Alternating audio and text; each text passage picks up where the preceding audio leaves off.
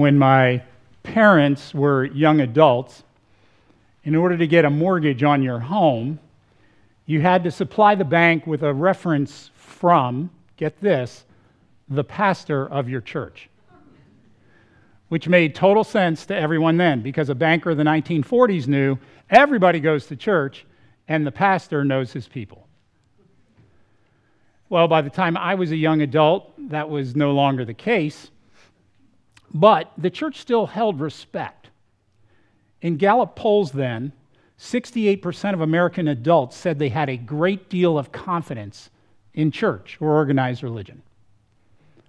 Today, the percentage of adults saying that has gone from 68% to 31%. Now, we might comfort ourselves by saying, well, hey, that's better than the level of confidence in the Supreme Court, the presidency, or Congress. Congress is down at 7%, but that is, that is cold comfort.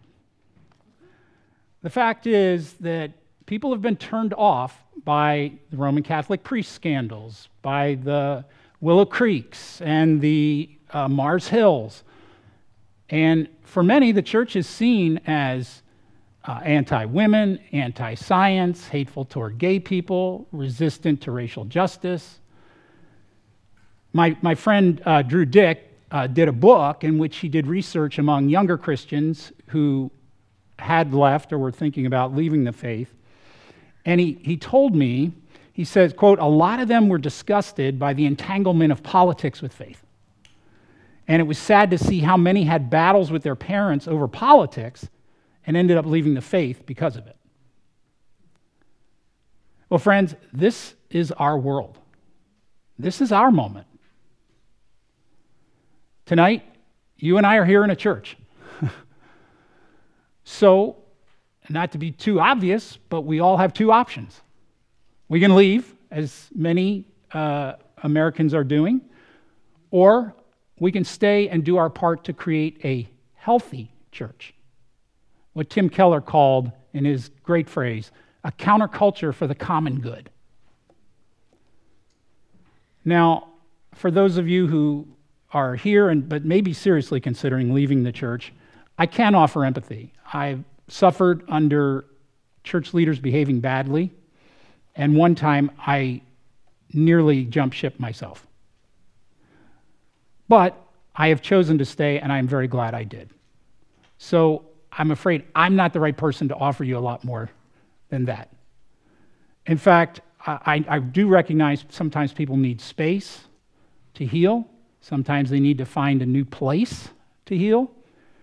But long term, in my own observation, I have not seen people who leave the church end up following Jesus better. It's stubbornly true that to follow Jesus well, you need a community of Christians gathered around Word and table.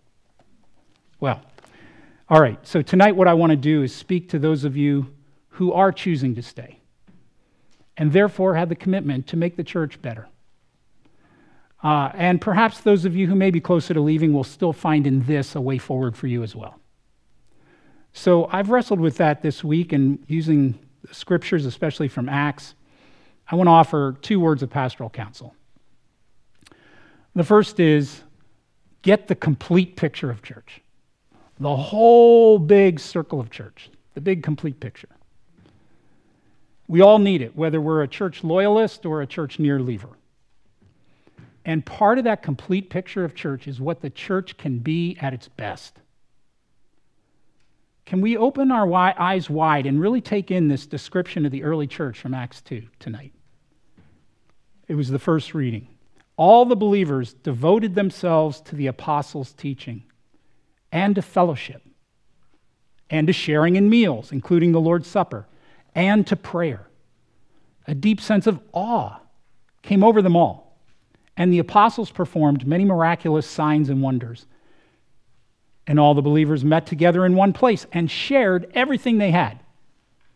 They sold their property and possessions and shared the money with those in need. That's crazy. They're going out on Redfin and eBay and selling stuff so they have money to help other poor Christians. They worshiped together at the temple each day. They met in homes for the Lord's Supper. They shared their meals with great joy and generosity, and all the while praising God and enjoying the goodwill of all the people. And each day the Lord added to their fellowship those who were being saved. Now, wow. This is really amazing. Amazing. These Christians, instead of thinking prayer meetings are boring, they're devoted to prayer. That's what they do. There's awe, there's miracles. And one of the biggest miracles, really, is how radically they will share what their stuff. If you need it, it's yours. Um, they're enjoying meals together. And it's so amazing that people who are not a part of this community are looking at it and going, I don't have anything like that in my life. And I never will. How do I get in? When Karen was ordained here at Savior, uh, a couple of our friends came for the service, and church was not a part of their life. If they'd been in church, it was maybe for one wedding or a funeral or something. And after meeting many of you that weekend, they were, they were getting ready to leave, and they commented to us, You have so many nice friends. How do you know that many nice people? I was like, Well, Jesus makes them that way. Like, like, and I honestly, I've been in church so long that I sometimes forget that kindness is not what most people experience in their homes, in their workplaces, in their HOAs, or anything else. Most people, their daily life is with people who have a lot of ego, there's a lot of backbiting, there's a lot of fudging the truth, there's a lot of positioning and angling, and so they've learned to keep their guard up. And all of a sudden, they walked in here for a weekend and they were like, I don't think I have to do that here. Friends, this is the church's potential. And may that only increase. When you or I have been hurt by a church or the church, we begin to lose our capacity to appreciate what is good and what can be so very good. The generosity, the community, even miracles, they happened and they still do. This is the church's potential. So that's part of the picture but it's not the whole picture. That's why I included uh, chapter 6, verse 1 in the reading. Just uh, flip over a few pages in the Bible, and after, remember, we just read all the believers met together in one place and shared everything they had. And now, Acts 6, verse 1. But as the believers rapidly multiplied, there were rumblings of discontent the Greek speaking believers complained about the Hebrew speaking believers, saying, Our widows are being discriminated in the daily food lines. So there's not this generous sharing like we just read about, or at least it's being impaired in this case, and it's being because of cultural differences. Or flip over a little further in the Bible. Remember how those early Christians were devoted to fellowship? And now the writer of Hebrews has to say, let us not neglect our meeting together as some people do. So apparently there's been a cooling down and some people not, not coming. Or keep going toward the back of your Bible, and in the little letter called Third John, we find that in the church there are leaders who are control freaks, or even more to the point, they are what we would call it would be they have abuse of power. John says, I wrote to the church, but Diotrephes, who loves to be first, will not welcome us. So when I come, I'll call attention to what he's doing, spreading malicious nonsense about us. And not satisfied with that, he even refuses to welcome other believers. He also stops those who want to do so and puts them out of the church. Now, I could go on with many, many more examples. But the Bible gives us and wants us to see the complete picture of the church. It gives us the picture of the church's radiant potential, and it is also utterly honest about the church's real problems. It shows us that there is unity and there is division. There's amazing life and there's some awful leaders. Both are true. So I wonder which part of that picture you most need right now the potential or the problems? And I, I, really, as a sincere question, because they each help us in their own way. For example, if you are feeling wounded or cynical about the church, you will begin to heal more and more as you realize the church can be good again. There is good, there are good people, there are good practices, there's helpful things. And you need to know that it, there's beauty. Uh, and a lot of those things, honestly, happen in out of the way places, not usually the places that are hugely connected to media and government. And they usually don't get a lot of press. Gallup research reports that it is regular churchgoers, that regular churchgoers not only donate time and money to charitable religious organizations, which of course include many wonderful things, like in our area, World Relief, helping refugees and immigrants, for example. But they also donate time and money to non religious organizations at the same rate that non religious people do. Did you get that? It is Christians who double give. They not only give to the religious organizations, they give to the non religious. It is Christians who disproportionately are giving to, say, let's just pick, the Red Cross, St. Jude Cancer Research Hospital, the food pantries, and all the organizations that are stitching together and trying to hold together the communities and the country we live in. On the other hand, sometimes we need a clear eyed view of the church's problems. Sometimes Karen and I are helping a younger person who wants to lead in the church. And they're naturally excited, right? And they know when, when I get a chance to lead, things are going to go amazing.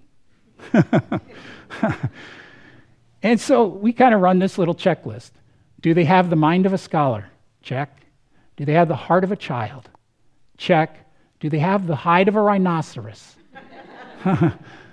and usually it's the third one that they don't yet have.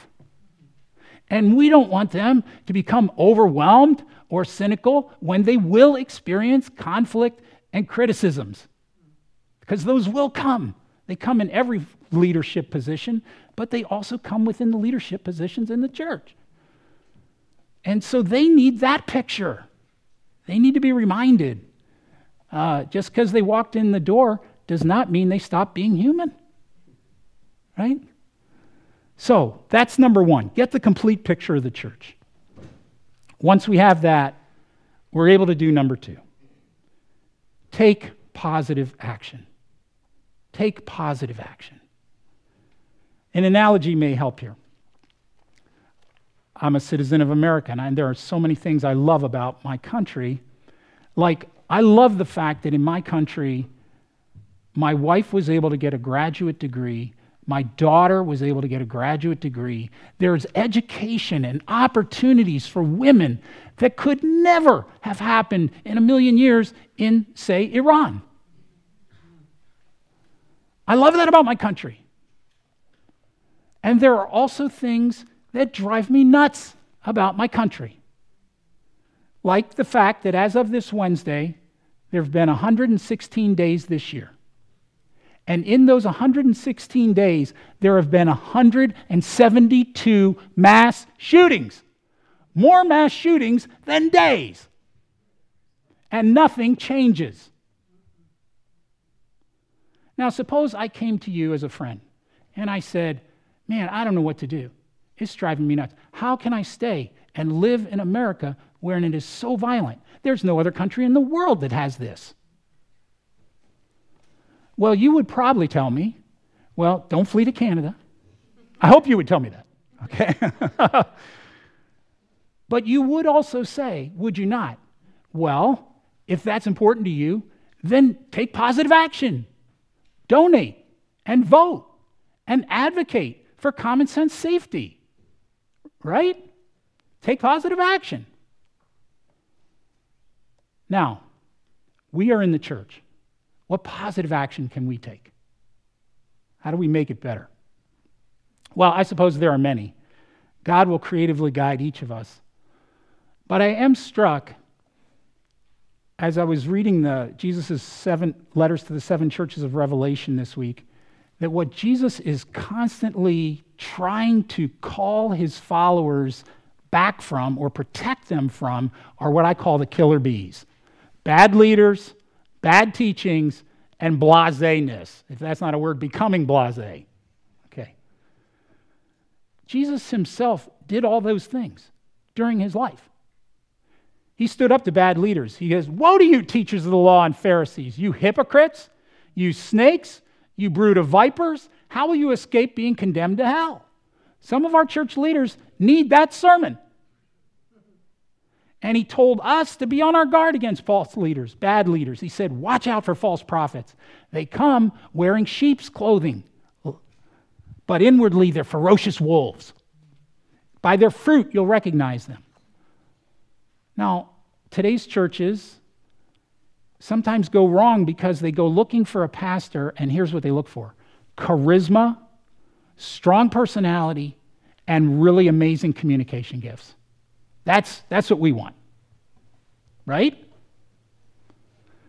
So often, though, too often, it's a sheep's costume. And what churches really need to look for is what's going on underneath in this life. How do they treat the staff at their last church? How do they treat their family? What's going on with their money? That's what you look at. The church gets better, friends, when all Christians check out leaders and hold them not to impossible standards, but to the risen, the ones that Jesus would look for. The risen Jesus actually commends a church for doing this. He says, You've examined the claims of those who say they are apostles but are not. You've discovered they're liars. And he's complimenting them for doing that. Now, I've said this before and I'll say it again, but if Karen and I start to go bad, call the bishop. This church needs someone to act in that moment. Okay. Well, Jesus not only stood up to bad leaders, he stood up to bad teaching. He said, Be on your guard against the yeast of the Pharisees and the Sadducees. The risen Jesus calls out churches that tolerate bad teachings. He says, I have this against you. You tolerate that woman, Jezebel, who calls herself a prophet, but by her teaching, what does she do? She misleads my servants with sexual immorality. And here's the word to another church I have a few things against you. You have those who hold to the teaching of the Nicolaitans. I did some research on that this week. Scholars aren't 100% sure what that heresy was, but it may have involved wife swapping. Or, and or, the teaching that if you commit sexual immorality, after seven days, it's no longer a sin. Okay, it's like the get out of jail free card. What's going to happen to people in the church? They're going to go get the get out of jail free card, and they're going to wreck their life and their witness. And Jesus says, Repent, therefore. Friends, if the teachings here ever start leading people away from love and holiness and humility and goodness and generosity toward those in need, man, stand up. Call, call a, a flag on the play, throw a flag. In the early days of the Vineyard movement, uh, Karen and I, Karen was on staff at a local church, Vineyard Church, and I was an elder. And John Wimber, who was still alive then, came and did a meeting here in the Chicagoland area for Vineyard leaders. And this, this will uh, ring a bell with some of you, and some of you will go, That's crazy. I never heard about that. But there was a huge movement uh, in the evangelical church and charismatic church at, at the time uh, about territorial spirits. And the idea was you discern what spirits, i.e., evil spirits, are connected to your region or city. Does anybody remember this? Okay, there's some nods. Okay, and then you pray against them and bring them down. And it was a huge movement at the time. So somebody raised their hand and said, You know, John, what do you think about it? John says, I won't allow that teaching on my, in my conferences. And he says, I get a lot of flack for that. He said, But here's, here's my thing. He says, People think, well, oh, well, then you don't believe in spiritual warfare. He goes, Of course I believe in spiritual warfare. But have you seen what the apostles do with, to, to fight the spiritual war in the book of Acts? They go plant a church. He goes, But today, we have people who would rather go to a conference and sit there for three or four hours than actually go next door and serve their neighbor or tell them about Jesus. He said, I'm going to stick with the main and the plain. And he got a lot of flack for that. But in, the, in those days, the vineyard was very healthy because of people like John who were standing up to bad teachings. All right. Well, those are things that we must all be careful about. So don't think, if you hear a crazy teaching, who am I? Think, where did that come from? Where does it lead? Does it lead to people living a life of crucifixion and resurrection? All right, let me move on. And by the way, I love you. you all are doing good, okay? so there's so much to commend. I mean, and of the seven churches that Jesus speaks to in the book of Revelation, two he does not correct. He encourages. He says, You're doing good. Now keep doing it. All right, but the third area that we must all watch out for if we're going to have a church uh, worthy of the name is this natural tendency toward becoming blase. And Jesus says often to every one of his followers to watch out for this. He says, You're the salt of the earth. But if salt is no longer salty, what's it good for? Nothing. And the risen Christ often says to his churches things like this Yet I hold this against you. You have forsaken the love you had at first. Consider how far you have fallen. Repent and do the things you did at first. Or this you're neither cold nor hot. I wish you'd be one or the other. But because you're lukewarm, neither hot nor cold, I'm going to spit you out of my mouth. Now, this is an analogy I really, really understand. I love hot coffee. and I love iced coffee. And the one thing I can't stand is lukewarm coffee. When I pick up a cup and not realizing it's got lukewarm coffee, I go, blah, and I dump out the cup. Friends, it is incumbent upon us that we, we have to constantly say to ourselves and, and, and take measure am, am I settling? have I, have I begun to lost my first love? Like I used to get really excited about that, Jesus, you know, and now I'm kind of, uh, what is, what is happening in my heart? Is it really true of me, like, like Paul said, I just want to know him? I want to know him in his sufferings. I want to know him in his resurrection life.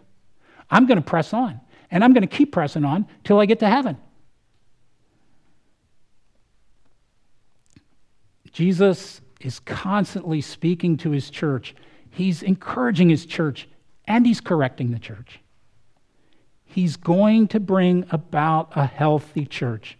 As the Bible says, Christ loved the church and he gave himself up for her to make her holy and clean, washed by the cleansing of God's word.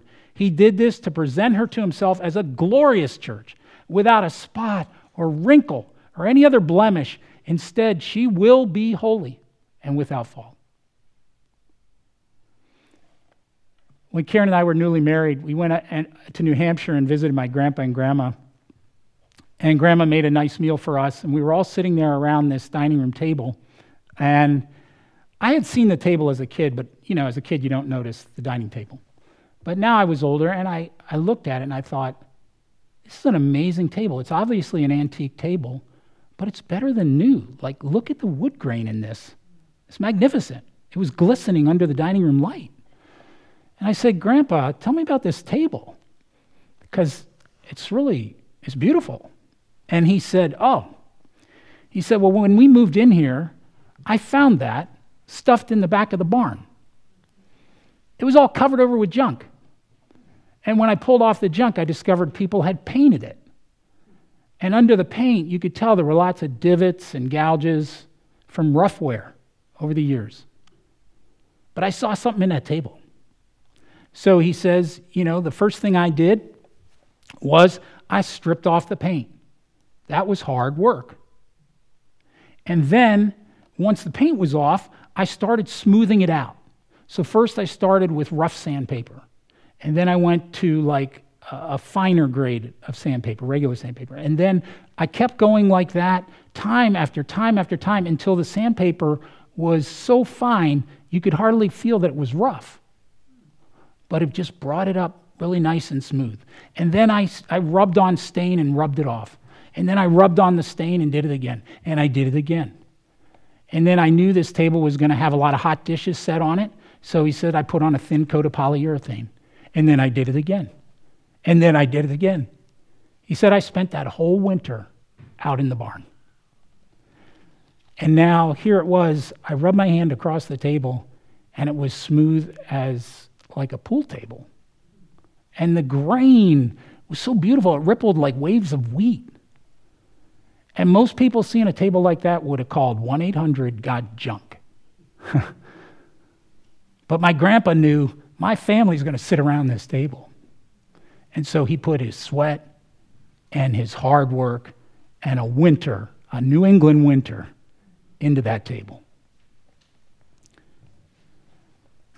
The church that you and I see now is often scarred, it's covered up, it's gouged. But there's an older, wiser person who sees something in it. Amen.